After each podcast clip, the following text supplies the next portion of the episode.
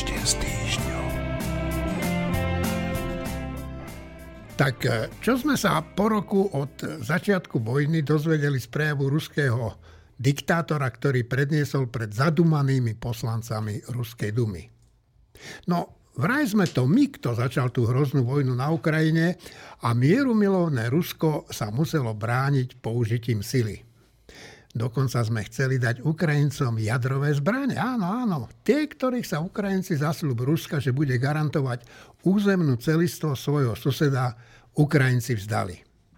A aká je situácia teraz? No, Ukrajinci nemajú ani jadrové zbranie, ani mier a ich domovinu ničia barbary z Kremľa. Vladimír Putin sa v prejave neštítil dokonca oháňať Bibliou. On, bolševik odchovaný, na KGBáckom mlieku, ochutenom krvou miliónov obetí komunizmu tvrdí, že my, teda demokratický západ, chceme zničiť nielen Rusko, ale aj tradičnú rodinu. Nuž, opak je pravdou. Rusko ničí samé seba. Milióny ruských rodín trpia chudobou, alkoholizmom, nadmerným počtom potratov, rozvodov, ale hlavne strachom zo svojho cára Putina, ktorý celý štát uvrhol do nešťastia. Toto je Rusko, ktoré chce spasiť svet. Počúvate podcast Týždeň s týždňom. Dnes opäť s Marinou Gálisovou, Martinom Mojžišom, Jurajom Petrovičom, Tomášom Zálešákom, Štefanom Hrybom a mnou Eugenom Kordom. A Eugenom Kordom, ktorý teda rovno hovorím na, na úvod, ešte stále e, chodí na zubárske zákroky, takže ak máte pocit, že hovorí troška iným tónom, respektíve prízvukom ako inokedy, je to dané touto patáliou. No fajn. E, dnes teda v stredu sa naša, naša pani prezidentka stretne, alebo už možno aj stretla vo Varšave s americkým prezidentom Bidenom. Pri príležitosti prvého výročia ruskej invázie na Ukrajinu bude spolu s hlavami štátov e, tzv. východného krídla NATO rokovať o posilnení bezpečnosti tohoto regiónu. Ale nie len jeho pondelok sa neohlásene objavil v Kieve prezident Biden. Prečo je e, táto jeho návšteva významná? Hovorí Alexander Duleba. Je to za posledných 15 rokov vlastne prvá návšteva prezidenta Spojených štátov amerických v Kieve, Ukrajine oficiálna. V čase vojny, v čase, keď e, proste hrozí riziko, že jednoducho do Kieva môže pletieť raketa, môže sa niečo stať Napriek tomu a, teda prezident Biden prišiel a je to veľké gesto. Je to jednoznačný odkaz nielen Ukrajincom, ale aj Rusom a hlavne teda Putinovi, že prekročil červené línie a že proste Spojené štáty urobia, čo bude v ich silách, aby pomohli Ukrajine brániť sa a zvíťaziť. Lebo aj tá retorika sa zmenila, keď ešte, povedzme, minulý rok sme hovorili a počúvali sme od Macrona, od Šolca, Draghiho, Bidena. Budeme pomáhať Ukrajine, aby sa vedela obrániť. Teraz už hovoria o tom, budeme pomáhať Ukrajine, aby zvíťazila. No a to ukrajinské víťazstvo znamená oslobodenie územia Ukrajiny v hraniciach roku 1991. Čiže je to jednoznačný posun. A je to po roku vojny, je to najvýročné vojny, je to proste symbolické. A v ten istý deň vlastne teda vystúpil, tie, potom už teda ďalší deň, ako vystúpil vo Varšave, po tom, čo mal Putin toľko dlho očakávaný, odložený prejav k federálnemu a, vlastne zhromaždeniu, obidvom komorám Ruského parlamentu, pozvaným hosťom. Takže bolo to symbolické a v podstate tie dva prejavy, je to také výnimočné, že sa stalo jeden deň, ale je to vlastne taký dialog.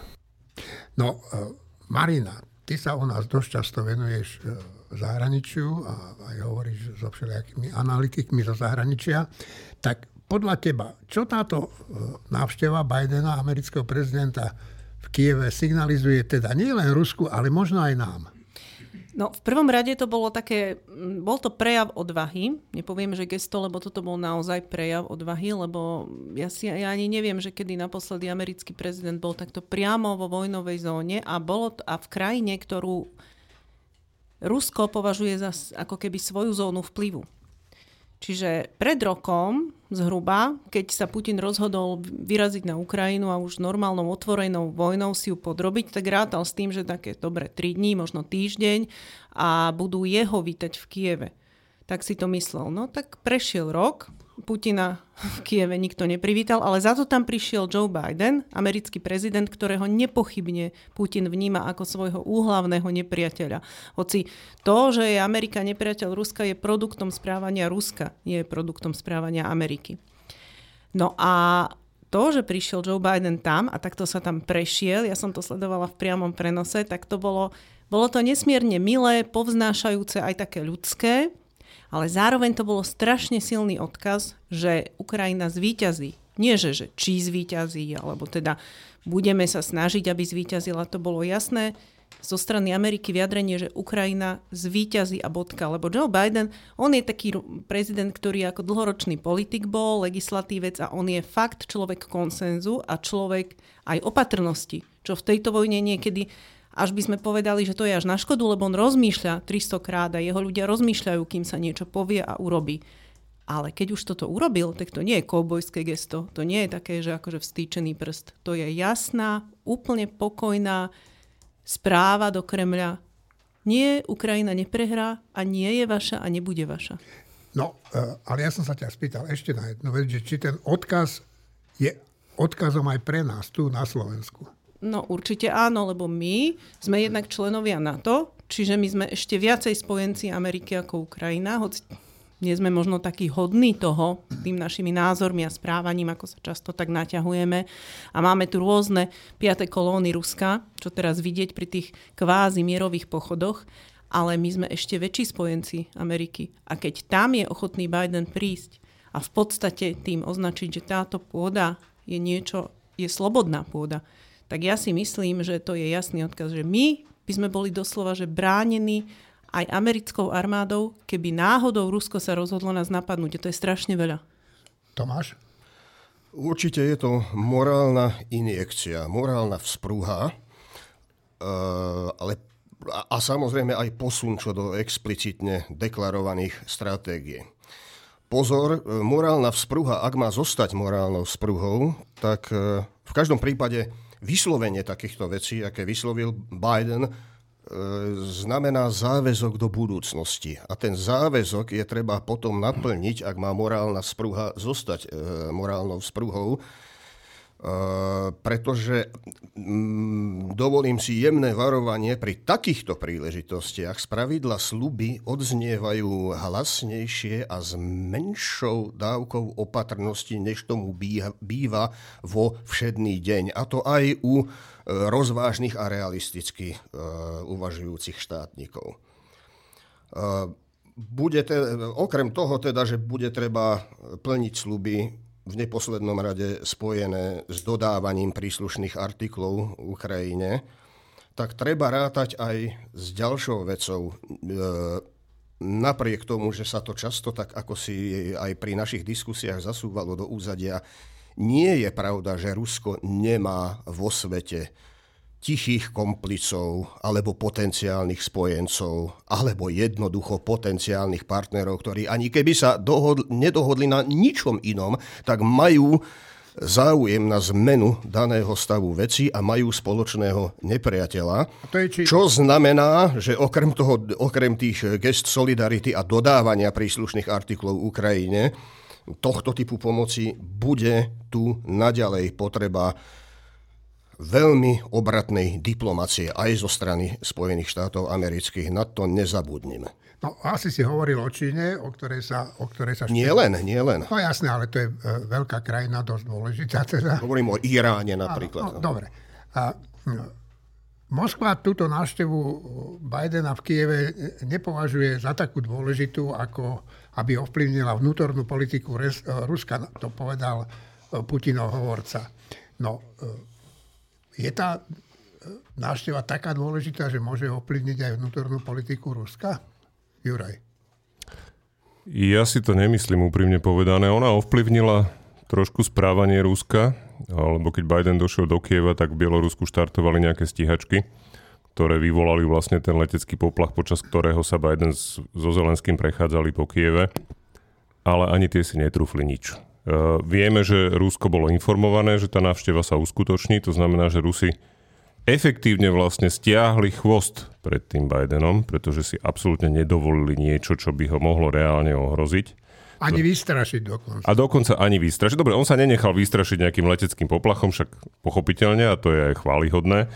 Takže, takže to, je, to je jedna vec. Druhá vec je, že Biden oznámil, že teda ďalšia pol miliarda dolárov, ďalší balík sankcií, to znamená, že tam je vidieť veľmi jednoznačné rozhodnutie pomôcť Ukrajine vyhrať vojnu.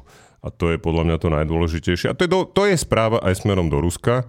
Či to niečo v Rusku zmení, o tom pochybujem, pretože Rusko je zaseknuté vo svojom diktatorskom režime, kde takéto veci nehrajú rolu. Oni sa samozrejme pokúšali bagatelizovať tú návštevu, že starý dedo prišiel do Kieva, ale to samozrejme šíria aj slovenské, slovenské dezinfoveby a všetci ruskí trolovia tu, pretože čo iné môžu rozprávať. Ale to je asi tak všetko. Martin? Ja sa priznám, že, že na mňa tá návšteva samotná až tak emocionálne nezapôsobila, proste, ale ja som si vedomý toho, že intuitívne niektorým veciam nerozumiem. A toto mi bolo jasné, že racionálne ja som rozumel, že to je veľmi dôležitá vec, ktorá sa udiala. Nedokázal som ju precítiť, ale o to väčšiu radosť som potom mal, keď som si čítal reakcie ľudí, novinárov a ľudí, ktorých sa novinári pýtajú na reakciu, ktoré boli také ako Marinina. Proste, že, že to je dôležitá vec. Ja som počul z tých odpovedí, že tí ľudia to cítia a racionálne som jednoznačne vedel, že ich intuícia je správnejšia než moja. Ale hovorili sme o dvoch veciach, teda ak dobre viem, ak dobre pamätám, aj o tomto, aj o tom Putinovom prejave, Prejav, no. ktorý ma zase uh, fascinoval tým, že, že, a to sa mi zdalo, že nejak nezaznelo, že, lebo sme si na to zvykli a to je, to je trošku dobre, keď si aj na veci zvykneme, pripomenúť si, že na čo sme si zvykli. Akože jeden z najdôležitejších románov 20. storočia, George Orwell 1984, je postavený na tom, že, že čítame lož, neustále čítame lož. Ministerstvo lásky má mučiarne ministerstvo mieru vedie vojnu. Ministerstvo pravdy falšuje permanentne všetky denníky. V tom románe. Dozadu v tom románe, áno, áno. A celý ten román je založený na tom, ktorý je hrôzostrašný a zároveň nejakým temným spôsobom smiešný, že veci sú prehnané. To, čo sa deje dnes a čo, čo ten Putin predviedol je, že tak je to naozaj, a neviem, či si uvedomujeme, že no hovorím, že však on je ako Stalin. Ne, on není ako Stalin. Hitler aj Stalin, keď rozprávali o druhej svetovej vojne, počas tej vojny, tak bola to strašná propaganda z jednej a z druhej strany, ale v zásade hovorili pravdu. Áno, áno. Keď sa obišla Mažinotová línia, tak sa obišla Mažinotová línia. Keď bol Blitzkrieg, tak prebehol bleskovo. Keď sa Rusi bránili pred napadnutím spojenca, od ktorého napadnutie neočakávali, tak o tom tak hovorilo, hovorili a tak to bolo. Hlavne hovorili o vojne. Áno, áno. A to, čo, to, čo hovorí ten Putin, že vojnu nazýva nie vojnou a v prejave proste po niekoľkýkrát, presne ako sa to deje v tom románe 1984, že tam je to dokonca tak, že počas prejavu, počas prejavu sa zmení situácia na fronte, tak počas prejavu ten, ten človek, ktorý rozpráva, vymení, že kto boli kto sú, agres, kto sú spojenci a kto sú nepriatelia z tých druhých dvoch veľmocí v tom čase. A túto sa to neudialo v rámci jedného prejavu, ale proste to, čo ten Putin narozprával o príčinách tej vojny a o priebehu tej vojny, opakujem, také niečo v realite sme doteraz videli len aspoň ja len v tom románe. No, treba povedať, že tento román bol za komunistu u nás zakázaný. Samozrejme. No a, a kto vie, či aj v Rusku zakázaný a ešte je, asi je. Je, myslím, je. Že, začal, že, že sa to začalo čistiť ano? v knižnice. To už, to už predčasom prebehla takáto správa. Áno? Uh-huh. A chcel si niečo povedať iné? Ja, ja len, e, ma tak napadlo pri tej veľkej vlasteneckej vojne, ktorú spomenul e, Martin, že keď si porovnám Putina so Stalinom, je tu ešte jeden rozdiel. Stalin bol schopnejší inteligentnejší, mal väčší ťah na bránu a opakovane sa ocítal v skutočne beznádejných situáciách. Nič z tohoto sa nedá povedať o, tom, o tomto KGBáckom panchartovi, ktorého napriek tomu toľky aj u nás obdivujú stále. Štefan. Dve poznámky. Jedna k tomu Bidenovi v Kieve. Pred časom ruskí predstavitelia povedali takú vetu, ktorá, ktorou sa troška tak priznali. Povedali takú vetu, že ak nám ak nám teda Západ nedovolí vyhrať vojnu na Ukrajine, tak niečo, tak sa s nimi roz, rozkmotríme a tak. Čiže Rusi dobre vedia, že oni nemôžu tú vojnu vyhrať, pokiaľ my, zvyšok slobodného sveta, e, s tým nebudeme súhlasiť, pokiaľ pomôžeme Ukrajine. No a to, že Biden bol priamo v Kieve, teda na území, ktoré Rusko sa tvári, že to je vlastne nejakým spôsobom ich územie, tak, tak to je vlastne záväzok, ktorý si, ktorý si na seba sami dali Američania, a teda v tomto zmysle celý Západ, lebo keby to bolo tak, že pozeráme sa na Ukrajinu z diálky, tak je to také, že držíme palce, možno tam niečo pošleme, ale, ale je, to, je to z diálky. Ale keď tam už chodíme, keď tam bola naša prezidentka a polský prezident a slovinský a, a teraz americký a český predseda vlády, ja neviem, tak to už je také, že to už je aj emocionálne nejako tak, že počkaj, počkaj, že to my nemôžeme teraz ich tam nechať, tých, s ktorými sme sa tam na mieste rozprávali. Čiže to je taká symbolická vec pre verejnosť, ale nie len pre verejnosť, to je pre tých samotných aktérov dôležitá vec, že tam sú. Čiže to, z tohto hľadiska to poviem za dôležitú vec, okrem toho, že to povzbudí Ukrajincov, že nie sú sami na svete. K tomu Putinovmu prejavu, ja som to pozeral a tak tam sa dá všeli, čo sa dá, o tom by sa dalo o tom povedať. Napríklad, e, len tak na prvý pohľad, že Šojgu, minister obrany a Lavrov, minister zahraničných vecí, nesedeli v prvom rade. Sedeli v druhom alebo tom rade. Ano. To som sa pozeral, že počkaj, prečo sú oni v druhom rade? A v prvom rade boli ľudia, ktorí som nepoznal. Asi sú to nejakí dôležití ľudia, neviem, kto to je. Ale títo boli v druhom rade. No. A takýchto javov tam bolo viacero, z ktorých sa dá všeličo hovorí, nebol tam ten Kadyrov. Wagnerovec a neviem kto.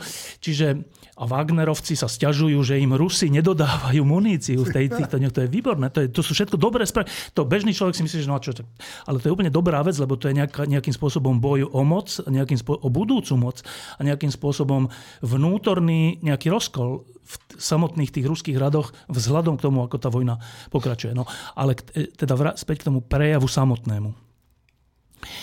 Uh, už rok, a vlastne už dlhšie ako rok, uh, tu rozprávame tu na Slovensku, tu v Európe, tu na svete, že, že vlastne čo to ten Putin urobil, prečo sa to stalo a kto, to, kto za to môže, kto to zavinil, kto to vyprovokoval a tak. A e, najmä na Slovensku sa uchytilo taká vec, že to je vlastne preto, že NATO sa rozširovalo. No, tak k tomu pár poznámok to, že sa NATO rozširuje, teraz keď poviem slovo, že NATO sa rozširuje túto vetu, tak to znie tak, že nejaká vojenská organizácia sa rozhodla, že zväčší svoje územia. To znamená, že NATO sa rozširuje. A jaká, jaká je akože realita? Realita je taká, že existuje zmluva medzi krajinami o tom, že keď jednu napadnú, tak ostatné prídu na pomoc. A do tej zmluvy sa ďalšie a ďalšie krajiny hlásia Dobrovoľne. Nie, že dobrovoľne, zúfalo. Že prosím vás, zoberte nás, lebo inak nás tu niekto môže obsadiť. Čiže tá, tá veta, že NATO sa rozširuje, úplne zlé konotácie vyvoláva. V skutočnosti je to tak, že nové a nové krajiny chápu, naposledy Švédsko a Fínsko, že potrebujú tú záruku od ostatných, že keď ich niekto napadne, tak oni im prídu na pomoc. No. Rakúsko teraz, začína uvažovať. Rakúsko. No, a teraz, a teraz, že ale, to je, ale teraz, že dobre, NATO sa rozširuje a Rusi, Rus, časť našich ľudí u nás na Slovensku, ale tak všeobecne, hovorí, že a to je ten dôvod, prečo teda Rusko sa musí brániť a preto vlastne napadlo Ukrajinu.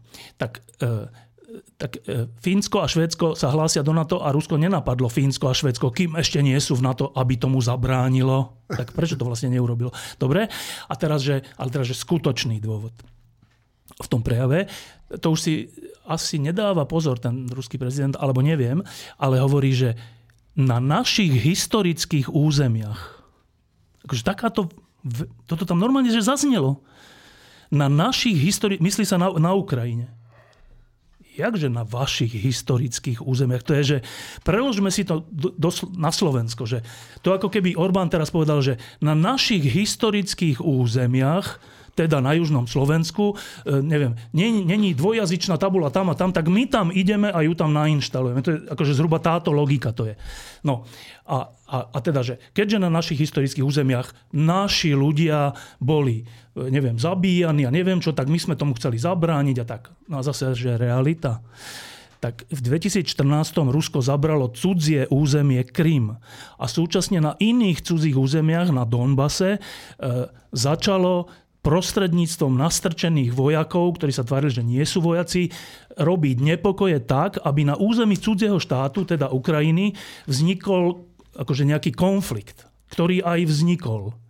No a on v tom prejave povie, že na našich historických územiach našich ľudí e, zabíjali miestni fašisti a tak sme tomu prišli zabrániť. No, čiže to je to, čo Martin hovorí, že tu sa niekto zastará do inej krajiny nie tak, že začne niečo hovoriť, čo má robiť, ale pošle tam najprv mužíkov, potom vojakov, potom časť územia zaberie a inú časť územia e, okupuje oficiálne či neoficiálne, teraz už oficiálne, ale povie, že tí druhí mňa ohrožujú. Akože ta, to, my sme v takomto svete a tá Duma, či kto to tam sedí, tých tisíc ľudí, prikyvuje. A jak to, že tam... Akože to je, no, to je troška jak z rozprávky, že to je nejaké, že kráľovstvo z losina nejakého, že tam nikto ne, si nemyslí z tých, ja som to pozeral tých ľudí, že som pozerajú do zeme, alebo že čo, nie, že tam nikto z tých ľudí si nepovie, že počkaj, ale však my sme to začali. Nikto si to nepovie? Nepovie. Dobre. Dobre, však nech si to nepovedia, ale teda pre naše, pre naše potreby tu na Slovensku je fakt, že úplne dôležité stále dokola, ináč je to aj únavné, ale ale nevadí, stále dokola hovoriť, že rozširovanie NATO znamená, že my sa hlásime do NATO, lebo sa bojíme o svoju bezpečnosť a slobodu a myslíme si, že v spolupráci s inými krajinami sa nám to podarí oveľa ľahšie ubrániť. To je rozširovanie NATO. Rozširovanie NATO nie je, že nejakí generáli sa rozhodnú, že ďalšie územie pričlenia k NATO. My, to je naopak.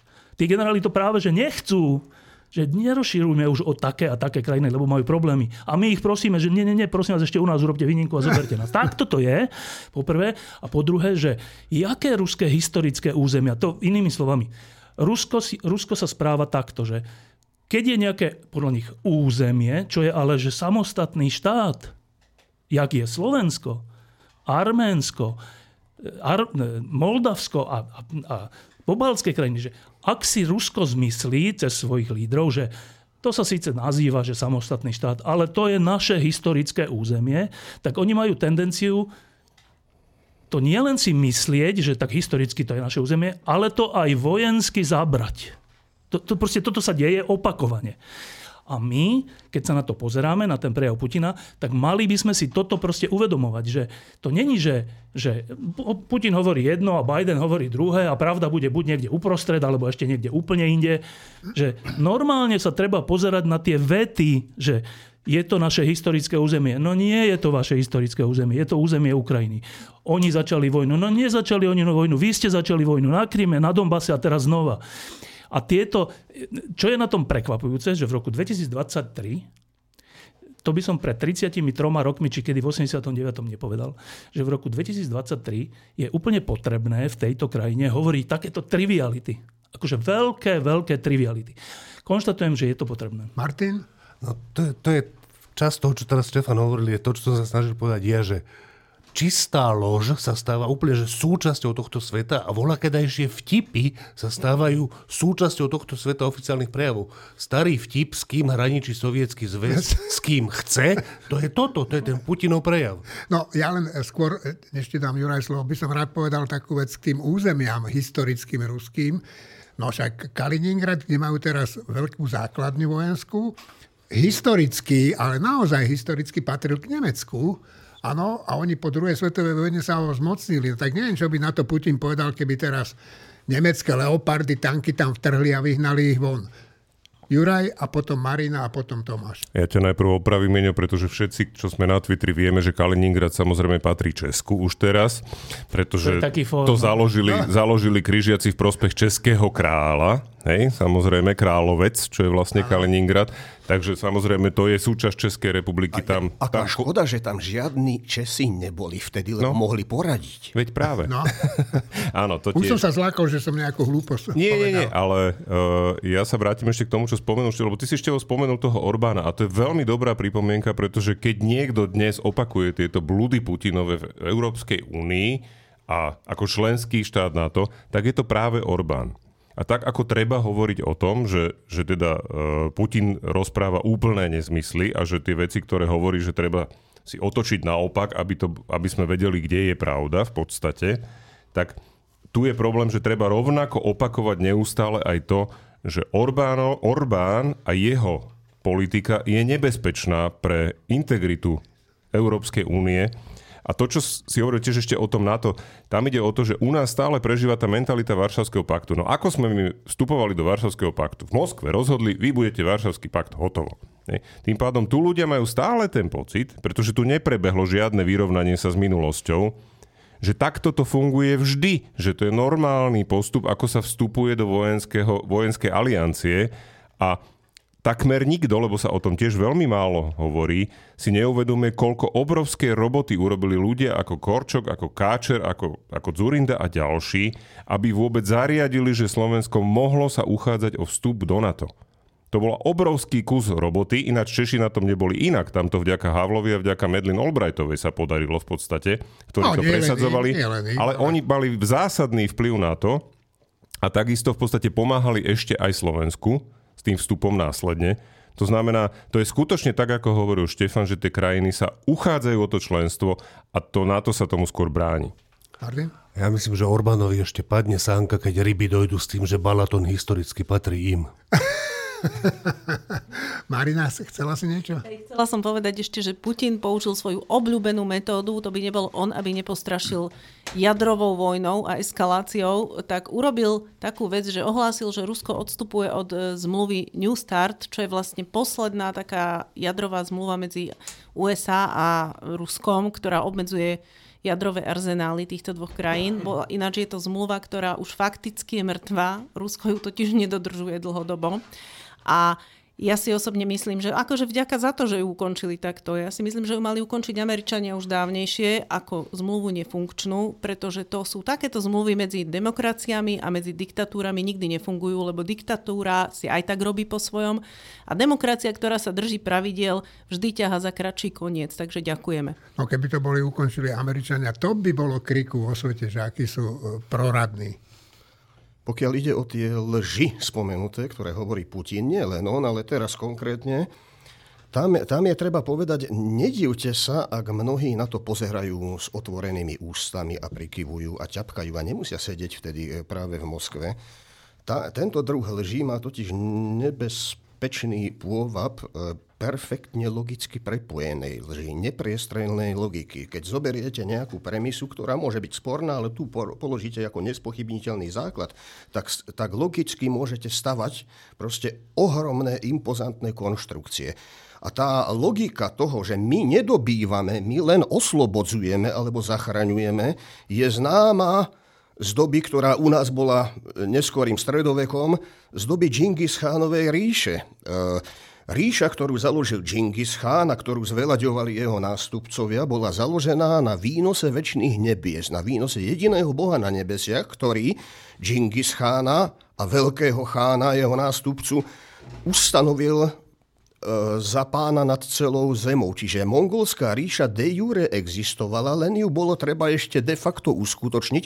To znamená, že dobyvačné výpravy kamkoľvek vtrhli mongolské armády, či to bolo do Číny alebo, alebo do Podunajskej nížiny tu, neboli dobyvačné vojny, ale v podstate to boli len trestné výpravy proti búriacim sa poddaným, rozumej tým, ktorí neprijali väčší výnos nebies.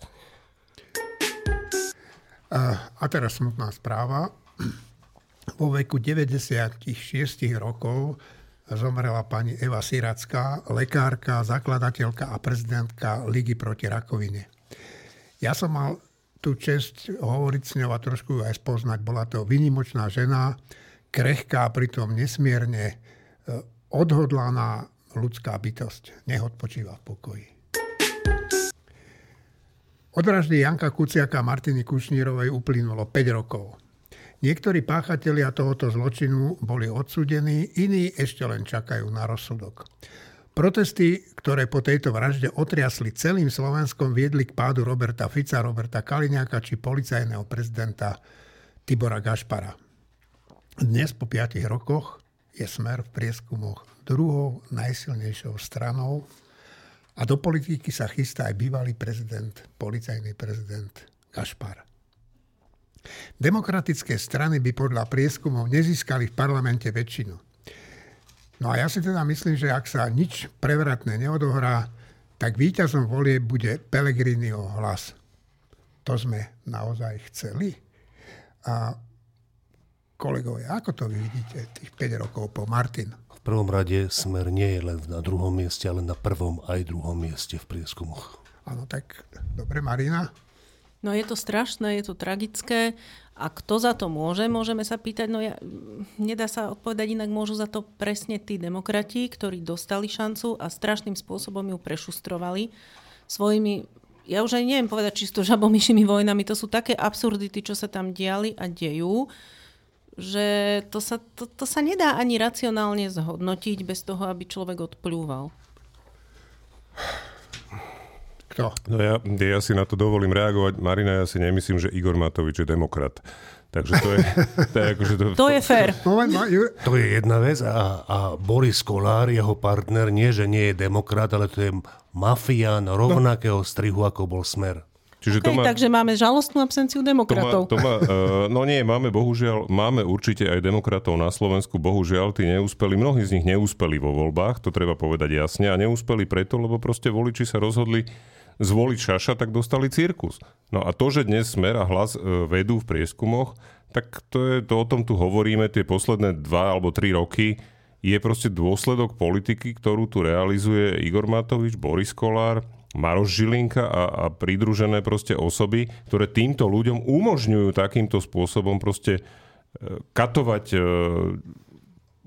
demokratickú politiku a tváriť sa, že toto je demokracia. To nie je demokracia, toto je fraška, ktorá s demokraciou má strašne málo spoločného. Má nejaký inštitucionálny rámec je demokratický, ale to, čo sa v ňom deje, je proste neuveriteľný cirkus. A z toho sú samozrejme ľudia aj unavení, aj frustrovaní. To, že sa kvôli tomu rozhodnú voliť niekoho ako Fico alebo Pellegrini, je pre mňa do značnej miery, keď nie je nepochopiteľné, tak podľa mňa to je naozaj liečenie moru cholerou.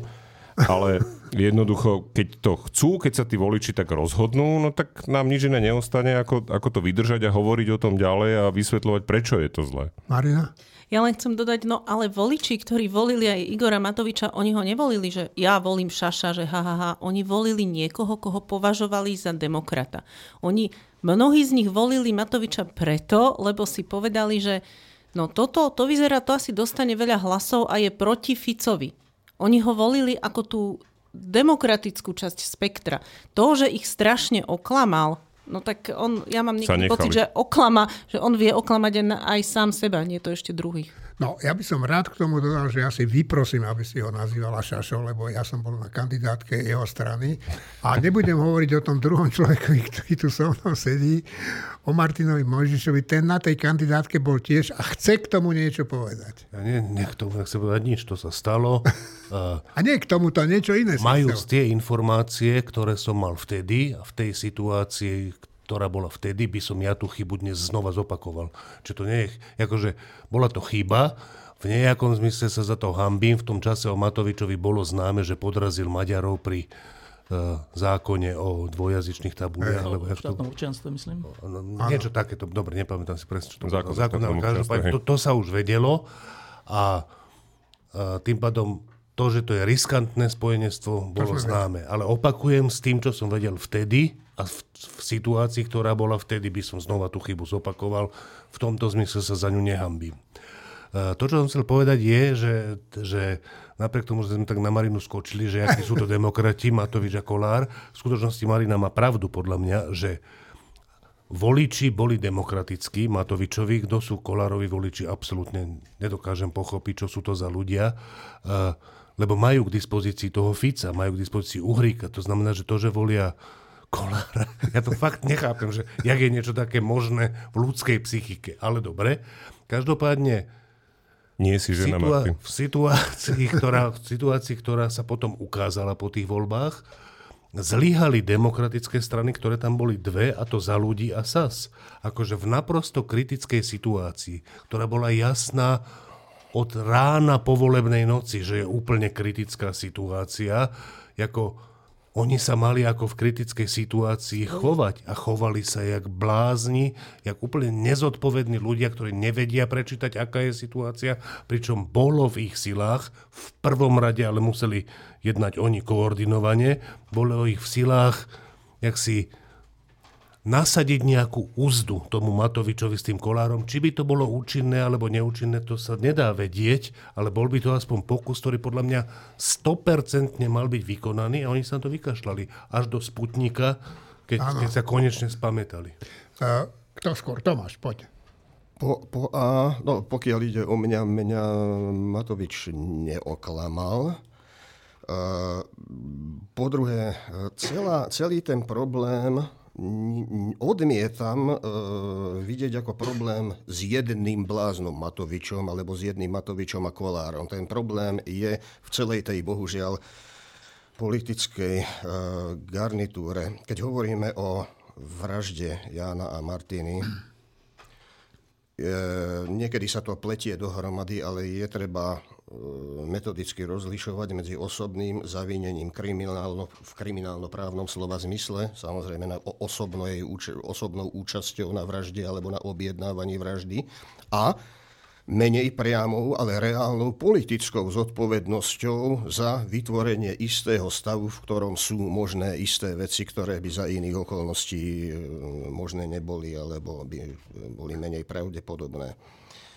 A mňa zaráža, a, v tomto zmysle to nie je len Matovič a Kolár z tej súčasnej politickej garnitúry, alebo jej úbohých zvyškov, ktoré zostali v tejto dysfunkčnej vláde, kto nesie spoluzodpovednosť, politickú spoluzodpovednosť za vzniknutý stav. A čo ma najmä zarážia je, že už vlastne sotva uplynie týždeň alebo deň, aby sme nepočuli nejaké strašenie tým, že Fico sa vracia, Fico sa vracia, Fico sa vráti, Fico je späť. Ale e, evidentne ten strach z Fica, ani strašenie Fica po mnoho rokov nefungovalo na to, aby táto politická garnitúra, hovorím to potom týmto zjednodušeným názvom, vytvorila konzistentnú stratégiu. A dnes sa mi zdá, že strach z Fica už nefunguje ani na voličov. Ani strašenie s Ficom. Evidentne toto, s týmto nemôžeme rátať ako s dostatočným východiskom na to, aby sa tu zaplnilo to vákuum a aby tu vznikla nejaká konzistentná politická sila a nejaká, nejaká, nejaká stratégia. Čiže mm, máme pred sebou dlhú cestu a, a, a obávam sa, že dosť e, zaujímavé, to jest nepríjemné časy. Juraj? No, e, to posledné, čo si hovoril Tomáš, to je podľa mňa dané aj tým, strašenie Ficom nepomáha, pretože Matovič sa vymedzil a bol zvolený, to zase súhlasím, on bol zvolený hlavne ako niekto, kto porazí Fica. Veľa ľudí mu hodilo ten hlas preto, aby Fico nevyhral. Hej. To sa síce podarilo, ale tá, tú cenu sme zažili za tie tri roky. Tým pádom toto nemôže fungovať znovu, pretože tí ľudia sa vo svojich očakávaniach toho, že ten, kto porazí Fica, vyrieši tie problémy, samozrejme to bolo naivné už vtedy si myslieť, že niekto ako Matovič tie problémy dokáže vyriešiť, tak proste tí ľudia nebudú znovu počúvať na ten istý narratív. Sa. Ani ja, naopak. Je to pochopiteľné, že to nemôže fungovať. To proste jednoducho nejde. Uh, dve poznámky len. Uh, jedna k tomu, čo som hovoril predtým, že Martin nie je žena. No, ja som to povedal preto, lebo prevažnú väčšinu voličov Borisa Kolára predstavuje určitá aj sociálna vrstva a najmä žien. Takže preto som to spomenul. Aby... To máš podložené? Uh, na to sú prieskumy, áno, to som niekde Ozval- zachytil Lebo ja poz... Nie, Ozvala sa žena a správne. Ja, ja som na Marininej strane. vieš čo, ja poznám určitá konkrétnych mužov, ktorí sa v ňom vidia. No, A prečo? Áno, aj. no asi by chceli byť takýto kvázi úspešný, nevidieť tie úvodzovky, ktoré robím vo vzduchu, je to naozaj len kvázi úspešnosť. Hovorím, že prevažne neznamená to, že výlučne. Hej. Určite je aj skupina mužov, ktorí sú tým neviem prečo fascinovaní. A posledná poznámka ešte k tomu, že tie dve strany SAS a za ľudí nemali snahu nejakým spôsobom sa spojiť proti Smerodina a, a Olano, alebo Matovičovi. Podľa mojich informácií zo strany SAS bola nejaká snaha proste dohodnúť sa na spolupráci, ale jednoducho s Veronikou Remišovou to nebolo možné. Tým pádom proste k tej dohode nedošlo a Saska brzdila potom už v podstate na vlastné triko tak, ako sa dalo alebo nedalo. Pomohlo to potom v podstate až pri tom Sputniku, kedy teda aj za ľudí sa pridali k tomu, že teda áno, treba Matoviča e, dostať e, zo stoličky premiéra. Štefana, nebolo podľa teba vhodné vtedy, keď teda priletel k nám ten Sputnik, to dotiahnuť ďalej a zbaviť sa toho Matoviča úplne? Bolo to možné? Nebolo to možné? Jak to Nebolo. Kto by to urobil? Však nemali na to väčšinu. Ale uh, teda teraz je tých 5 rokov, včera bola, bolo 5 rokov od vraždy a uh, také, také dve osobné veci. Večer som pozeral v televízii, slovenskej televízii film, uh, myslím, Kauza Kuciak sa to volá. Uh, to bol nejaký film americkej alebo anglickej, neviem, uh, proveniencie a je to iný film Kuciak, než bol večer premietaný v Tržnici, ktorý sa tiež volá Kuciak. A ten, ktorý bol na slovenskej televízii, ale bolo to ináč mimochodom o 10. večer na dvojke. Neviem, prečo to nebolo o 8. na jednotke, keď je to akože 5 rokov. Takto tu my žijeme. No. Uh, ale keď som pozeral ten film, tak tam nebolo hrozné to, čo som tam videl, lebo to bolo vlastne profesionálne zhrnutie toho, čo, čo všetci vieme. Uh, tie zábery, tie výpovede a tak to boli známe veci. Stlačoviek, milión na stole, všetko možné. Uh, hrozné z toho filmu robilo to vedomie, že toto spred 5 rokov, čo sa dialo, že tie sily, ktoré to umožnili, sa dnes vracajú. Že po, pozerať to vtedy, ten film, je úplne iné, ako pozerať to dnes. Že dnes je to hroznejšie, že, že ten film je rovnaký, ale že, že tá vec nie, nebola, nie je dostatočná na to, aby sa v tejto krajine ľudia nerozhodli si to zopakovať. To, to, to bolo úplne, že pozerať to týmto, z tohto zorného uhla bolo dosť depresívne, že, že, že však to je memento, ale to memento nefunguje. Je pravdivé a nefunguje. To je zaujímavé. Druhé, že teraz som bol niekde nakupovať deň predtým a mieniali ma takí nejakí mladí ľudia, ktorí vyzerali úplne normálne, že neboli to nejakí kotlebovci alebo čo. A, a, a že pán Hryb, že hej, prestitút a začali na mňa kričať a neviem čo nadávať. A ja som sa pozeral, že čo? Že teraz som nevedel, že počkaj, ja som na toto zvyknutý z nejakej inej strany a toto mi prišlo, že fúha, že znova, že po piatich rokoch, keď my sme tu boli, my novinári sme tu boli, že sledovaní tým, čo tu bolo. A mne ide, že že to je také prevrátenie nejaké, že som o tom rozmýšľal, že toto to sa jak stalo? Že čo toto je? No, tak e, potom som si pozrel nejaké, lebo však to je profesionálne nevyhnutné, nejaké facebookové stránky rôznych politikov, napríklad pána Gálka, ale aj ďalších. A oni tam pravidelne hovoria, že vlastne za toto všetko môžu novinári. No, že to tam čítate denne novinári toto robia politiku, nemajú to robiť. E, spreneverili sa, jediný Kuciak je bol, toto sú úplne že protichodní, prečo my sme... No, že, e, a teraz čítate tam pod tým tie reakcie. A tie reakcie sú že naozaj také, že, že, že my sme žumpa, my novinári. Ale veď my novinári, vrátane Jana Kuciaka, sme tu tie roky robili to, aby ľudia vedeli, čo je to zač ten unesený štát. Veď výsledkom pôsobenia týchto politikov je nielen to, že, že zlyhali v zmysle popularity na verejnosti, ale že, že takúto nenávisť až odlučtenie voči veľkej skupine ľudí, ktorá, ktorá je, je predsa z povolania to, čo bol Jan Kuciak, tak to je, že po piatich rokoch hrozná vec. No a teraz, že kto, kto je za to vinný, alebo čo. Všetci sme za to samozrejme vinní, čak my sme Slovenská republika ako celok, tak to, čo sa tu deje, sa nás týka každého, nejakým, nejakou mierou a nejakým dielom.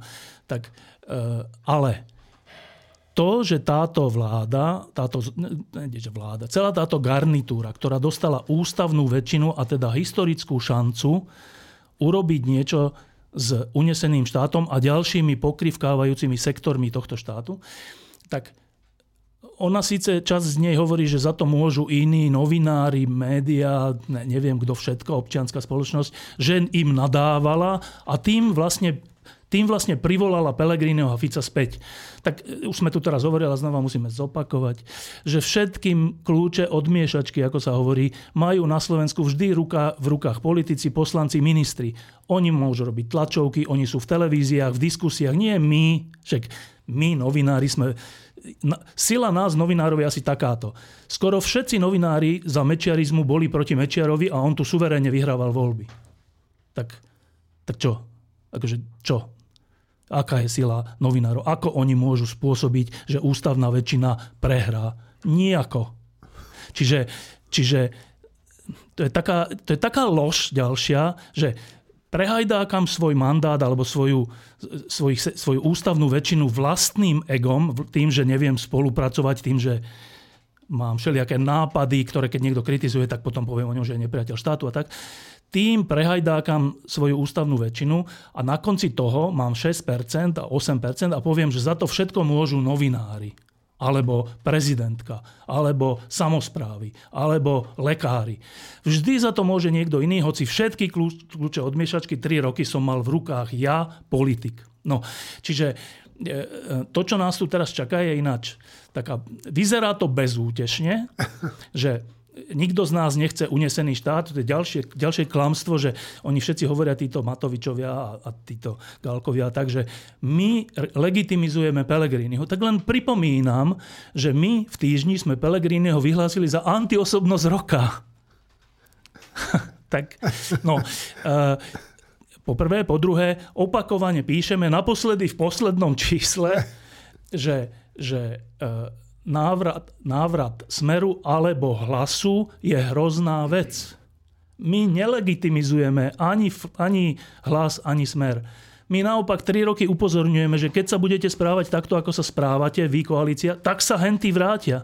A oni sa tak správali a henty sa vracajú. No a teraz, že čo s tým po 5 rokoch, lebo to je potom vlastne taká ťažká otázka, že a teda čo sme urobili, aby tá vražda priniesla aspoň, alebo, alebo tá, tá obeď dvoch mladých ľudí, aby priniesla aspoň nejaké ovocie. Že čo sme ako Slovenská republika urobili, lebo to je vážna otázka, že ak sa po troch, e, teda po piatich rokoch a ďalších pár mesiacoch vráti to, čo tu bolo, tak čo si vlastne my povieme, že, že čo sme my za krajina? Že, nám to nevadí? No a teraz, že a čo sa dá proti tomu teraz urobiť? Ja sa teraz stretávam s mnohými ľuďmi, ktorí hovoria, že takýto rozklad ešte nezažili, že to je taká fáza, taká, že úplného rozkladu, neviem, teraz taká, to sú také čriepky, že teraz je taká správa, že dobrá voľba ide, áno, áno. ide rokovať o predvolebnej spolupráci s hlasom. A hlina odchádza odtiaľ. Hlina na protest odchádza už kolta, odko, no dobre. No. Ale to je, len to, taká, to je len taká čriepka. Ale že čo je toto za rozklad? Že čo je toto za rozklad? Ktorý, a v ktorom my všetci ľudia na Slovensku budeme musieť sa nejako v septembri rozhodovať. Súčasťou rozkladu je, že ešte aj ten september je teraz pochybnený, že to bude zase jún. No to, to, je, to, je, že, to je, že rozklad. No. A, a a naozaj považujem za vážnu otázku, ja som sa teraz dlho o tom rozprával s Romanom Kvasnicom, keď sme sa tak prechádzali po lesoch okolo Piešťan, že, že teda čo? A on mi aj pod lampou povedal, že on, a teda je prekvapujúce, že on nevie, koho má voliť až do tej miery, že možno ani nebude voliť. A ja som hovoril, že počkaj, Roman, že keď, keď my nebudeme voliť, tí druhí budú voliť, oni nemajú takúto dilemu, a, ale veď to je pomoc tej druhej strane. A, a, a nie je to triviálna otázka, lebo Roman mi hovorí, že no však ja viem, ale súčasne, že čo, že ja mám byť vydieraný tým, že, že jedna zlyhaná strana, teraz nemyslím politická strana, ale celá garnitúra, mi bude hovoriť do očí sa smiať, že aj tak nemáš koho voliť, musíš voliť nás.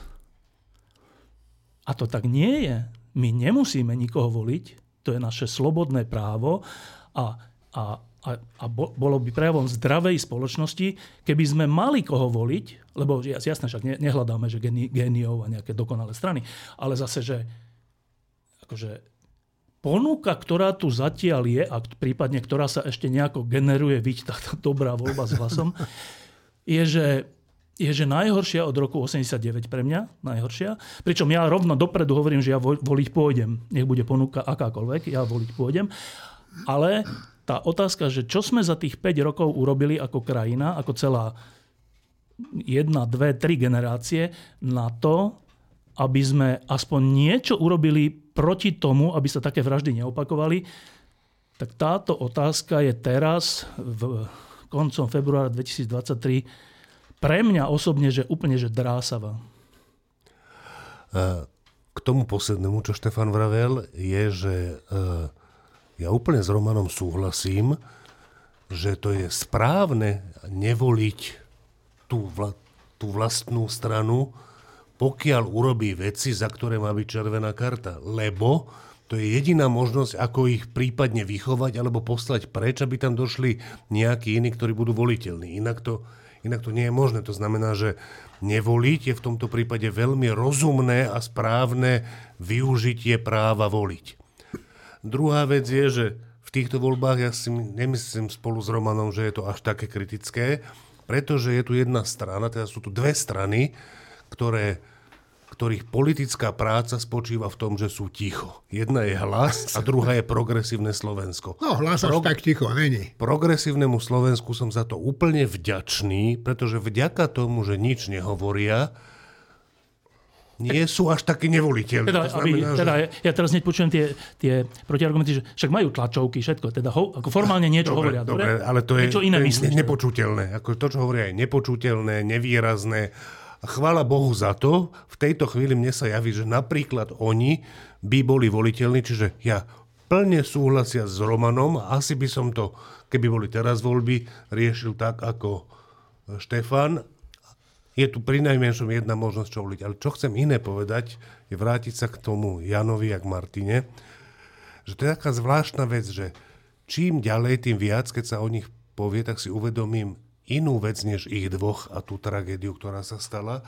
Tam sa stala taká, mne sa stala úplne hlúpa vec, že oni zo, zo všetkého, čo sa o nich vie, o, ja, o Janovi som vedel už predtým, však on mal aj tu nejak, v týždni mal nejaký článok a čítal som niektoré tie veci, ktoré on písal, čo o ňom som vedel už predtým, o tej Martine nie, to som sa dozvedel až potom a oni zo všetkého, čo je o nich známe, pôsobia ako veľmi sympatickí ľudia. Mne sa úplne vytráca tento pocit k ním z toho, koľky ľudia si to privlastňujú. Veď ten, ten Matovič si to dal na, no, no. na profil, fotku si to dal na svoj facebookový profil. Rodičia, Jana aj, aj, aj pani Zlatica protestovali proti tomu, žiadali ho, aby to dal. Prečo on to tam nechal? Proste, že, že ten Jano sa stal takým symbolom presne, že, že, že ľudia, ktorí rozprávajú o novinároch tak, ako rozprávajú, okrem Kuciaka, to si nedovolia, lebo to sa také nejaké... Dobre, čiže také, akože ich sa zmocňujú ako symbol úplne nehodní ľudia a mne je to, mňa, mňa to tak dráždi, že sám sa prichytím niekedy pri tom, že ja zabúdam na to, jak neobvykle sympatický pár to bol. Ale teraz to, čo ma to, čo mi potom vždy príde ako hneď druhá, respektíve súčasne ako prvá myšlienka, že kto ich to zabil, čo to boli za ľudia, akože my si zločincov často, najmä tí, ktorí nemáme so zločinom priamy kontakt, predstavujeme na základe filmov, ktoré vidíme a kníh, ktoré čítame a tí zločinci sú tam často rafinovaní, odvážni ľudia. Podľa mňa, akože podľa mňa veľa zločincov je takých, ako je v tom treťom Tarantinovom filme, ktorý vždy zabudnem, jak sa volá. Po Reservoir Dogs a Pulp Fiction natočil taký film s takou letuškou. Jackie Brown. Jackie Brown, to je ten film. A tam sú zločinci, hrajú ich Robert De Niro a Samuel Jackson a to sú, že ho, nie že hoveda, to sú blbečkovia, úplní blbečkovia, akože, a to je podľa mňa, že skvelý obraz toho, aká, aká č, akí sú zločinci, pri najmenšom ich časť v skutočnosti, aká je ich mentálna úroveň, aký je ich obzor a tak ďalej.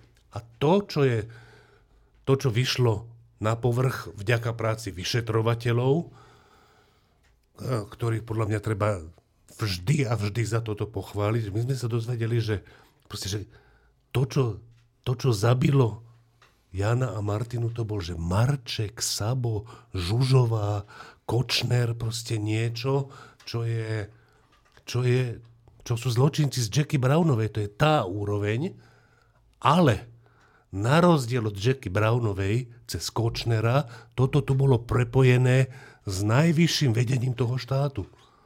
Toto bol tento štát, to boli zločinci úrovne. To nebolo jak, že Kennedy mal tú istú milenku ako, ako mafiánsky šéf, ale to bol aspoň mafiánsky šéf.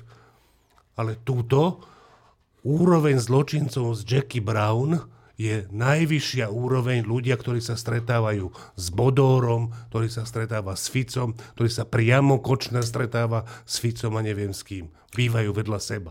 Len pre orgány činné v trestnom konaní konštatujem, že, že e, viac niektorí zo zmenovaných, čo teraz Martin hovoril, teraz sedia na špecializovanom trestnom súde v Pezinku na obnovenom konaní vo veci vraždy a e, sú v pozícii obvinených, ešte nie odsudených a myslím, že dokonca apríla by mohlo dôjsť e, k verdiktu súdu, čo mi hovorí teda obhajca e, poškodených. Martin. V tomto prípade ja si myslím, že, že sa má ctiť prezumcia neviny, má, má sa to tak ctiť. Na druhej strane existuje niečo, že to, čo vieme o vonkajšom svete, nevieme iba na základe rozsudkov.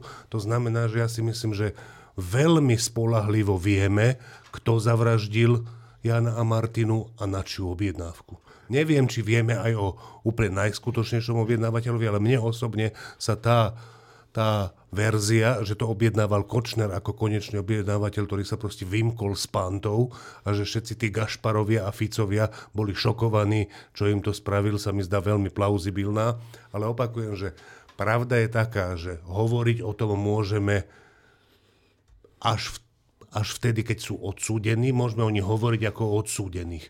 Ale o tom, čo sa domnievame, že čo sa v skutočnosti stalo, môžeme hovoriť aj bez toho. No, ja som sa na to pýtal uh, pána Kvasnicu, že, teda, že či naozaj za tou vraždou uh, je ten objednávateľ, a to je dnes obvinený Marian Kočner, či tam nevidí niekoho iného vyššie postaveného. A on povedal, že on tam ani náznak nevidí, že by tam niečo také bolo. Juraj. Ja len možno takú poznámku k tomu, čo si ty Števo hovoril a veľmi tak intenzívne si to vysvetloval, že teda, že, že novinári predsa nie sú hýbateľmi, hýbateľmi dejín. dejín, alebo že to nie sú tí, ktorí tu proste menia nejak tú, tú politickú krajinu. Mne je z toho strašne smutno, že 5 rokov po vražde novinára musí novinár v podcaste vysvetľovať poslucháčom, že novinári nie sú nepriatelia štátu a musí to robiť preto, lebo bývalý premiér sa postaví pred dom, v ktorom došlo ku dvojnásobnej vražde hrozné, hrozné. a začne kýdať na novinárov. To je proste... A ľudia, existujú dnes na Slovensku ľudia, ktorí sú schopní sa s ním baviť z očí v oči, ktorí sú schopní ho podporovať, ktorí sú schopní ešte stále ho voliť ten človek by mal chodiť kanálmi a tam by mal byť sám akurát s tými potkanmi a nie, že niekto sa s ním vôbec ešte bude rozprávať alebo ho bude obhajovať, lebo to je tak nehorázna drzosť a zneúctenie tej pamiatky, že nenachádzam prúčich slov, aby som sa nezačal vyjadrovať vulgárne. Ešte, ešte prepáč, iba, iba doplním fakticky, že aby, aby, aby teda to bolo jasnejšie, že e, do tej vraždy a aj po tej vražde väčšina slovenských novinárov, a dovolím si povedať, že veľká väčšina slovenských novinárov bola otvorene proti tomu, čo tu robil hlas vo vláde so SNS a Mostom. Veľká väčšina, veď napokon na, práve preto robil Smer a ďalšie strany to, čo robili smerom k novinárom, historicky dozadu, aj skôr, aj neskôr. Myslím si Smer, nie hlas volá. Smer, Smer, no aj hlas, však, dobre. Že, že, že teda inými slovami, že existovala tu veľká skupina, stále existuje veľká väčšina medzi novinármi, ktorí práve že majú otvorené srdce a, a záujem robiť tak, robiť tak svoje povolanie, aby to pomáhalo tejto krajine byť slobodnou a normálnou. A robia to drvivej väčšine za nízke platy, v drvivej väčšine za, na úkor svojich rodín, voľného času a tak. Že toto sú slovenskí novinári v drvivej väčšine. Medzi nimi, nami, je aj zopár všelijakých e, ľudí, ktorí sa tvária ako novinári a pritom plnia pokyny nejakých iných skupín, finančných a všelijakých. To existuje. Ale drvivá väčšina slovenských novinárov pri všetkých nekvalitách a chybách a neviem čo, bola pred vraždou aj po vražde dodnes e, na tej strane, že za slušnejšie Slovensko. Akože to je moja celoživotná skúsenosť za 33 rokov. Však za najtuchšieho mečiarizmu tu drvivá väčšina novinárov bola proti Mečiarovi. Za najtuchšieho uneseného štátu drvivá väčšina bola proti unesenému štátu. Tak len, aby to bolo úplne že jasné, že tu ne, nepri, neprišlo, že nejaký čarovný prútik, že a teraz celá táto skupina zrazu si povedala, že ale nie, ten Matovič je nejaký čudný, tak my budeme za, unený, za unesený štát. Veď my sme na ten unesený štát doplatili. My, sme, my novinári sme na to doplatili všeličím. Nebudem teraz hovoriť, ale všeličím. A, a, a, a teda úplne, že v logike veci, v elementárnej logike, že keď drvivá väčšina je na nejakej strane, nie politickej strane, ale že ako to tu má vyzerať, tak skúste si všetci, ktorí o tom trocha pohybujete, pochybujete, e, predstaviť, že ako by sa tak asi mohlo stať, že by táto istá drvivá väčšina sa zrazu otočila o 180 stupňov. To je vylúčené. Tvrdím, že dodnes drvivá väčšina novinárov je na úplne správnej strane a celý ten pokles popularity tej garnitúry, ktorá mala ten unesený štát nahradiť, je spôsobený samotnou tou garnitúrou. Novinári, drvivá väčšina z nich s tým nemá že nič spoločné. No ja, akože ilustrácia toho, v, ako, v akej situácii teraz sme, je, že ja som nezaregistroval tú tlačovku, o ktorej Juro hovoril, a ja môžem povedať, že po tom, čo Juraj povedal, som si istý, že ten bývalý premiér bol buď Fico, alebo Pellegrini, alebo Matovič, ale prisám vačku, že netuším, ktorý z nich troch. No a ja keď som sa dozvedel, že e, Igor Matovič má tlačovku pred domom, kde týchto dvoch mladých ľudí zabili, tak som volal pani Zlatke Kušnírovej a Kuciakovcom, že či na tú tlačovku idú. A oni tak povedali, že my tam nechceme ísť tak... Eh, Len ešte prepáč, no. že aby teda to nevyznelo tak, že my... Lebo to vo, akože v skutočnosti teraz nehovoríme o Matovičovi, že ako to, to je jeden z, zo symptómov celých tých troch rokov, ale viete, že to, to... Dobre, Teraz bola, bol, boli, boli také tlačovky a boli, bola taká príležitosť akože spomenúť si na to, že médiá na Slovensku hrajú dôležitú rolu v boji o demokraciu, slobodu, západné ukotvenie Slovenska, právny štát, boj proti unesenému štátu. A, a, a, a teraz, že dobre, že toto, akože keby to bol len Matovič a všetci ostatní by boli iní, no tak by, tak by sme žili v inej klíme. Ale my tu žijeme v takej, v takej dobe a s takými ľuďmi, že e, premiér Heger, ešte stále premiér, hovorí, že, že správne, že e, útoky na novinárov sú, sú, sú akože to najhoršie, čo sa môže diať, lebo bez slobody médií a bez novinárov sa nemôže existovať sloboda a demokracia. A ja to úplne že podpisujem. Ale hovorí to v situácii, keď jeho stranický predseda robí roky to, čo robí voči novinárom. Tak, a to je to, že to není chyba Matoviča. Naozaj, že to, však on je, aký je.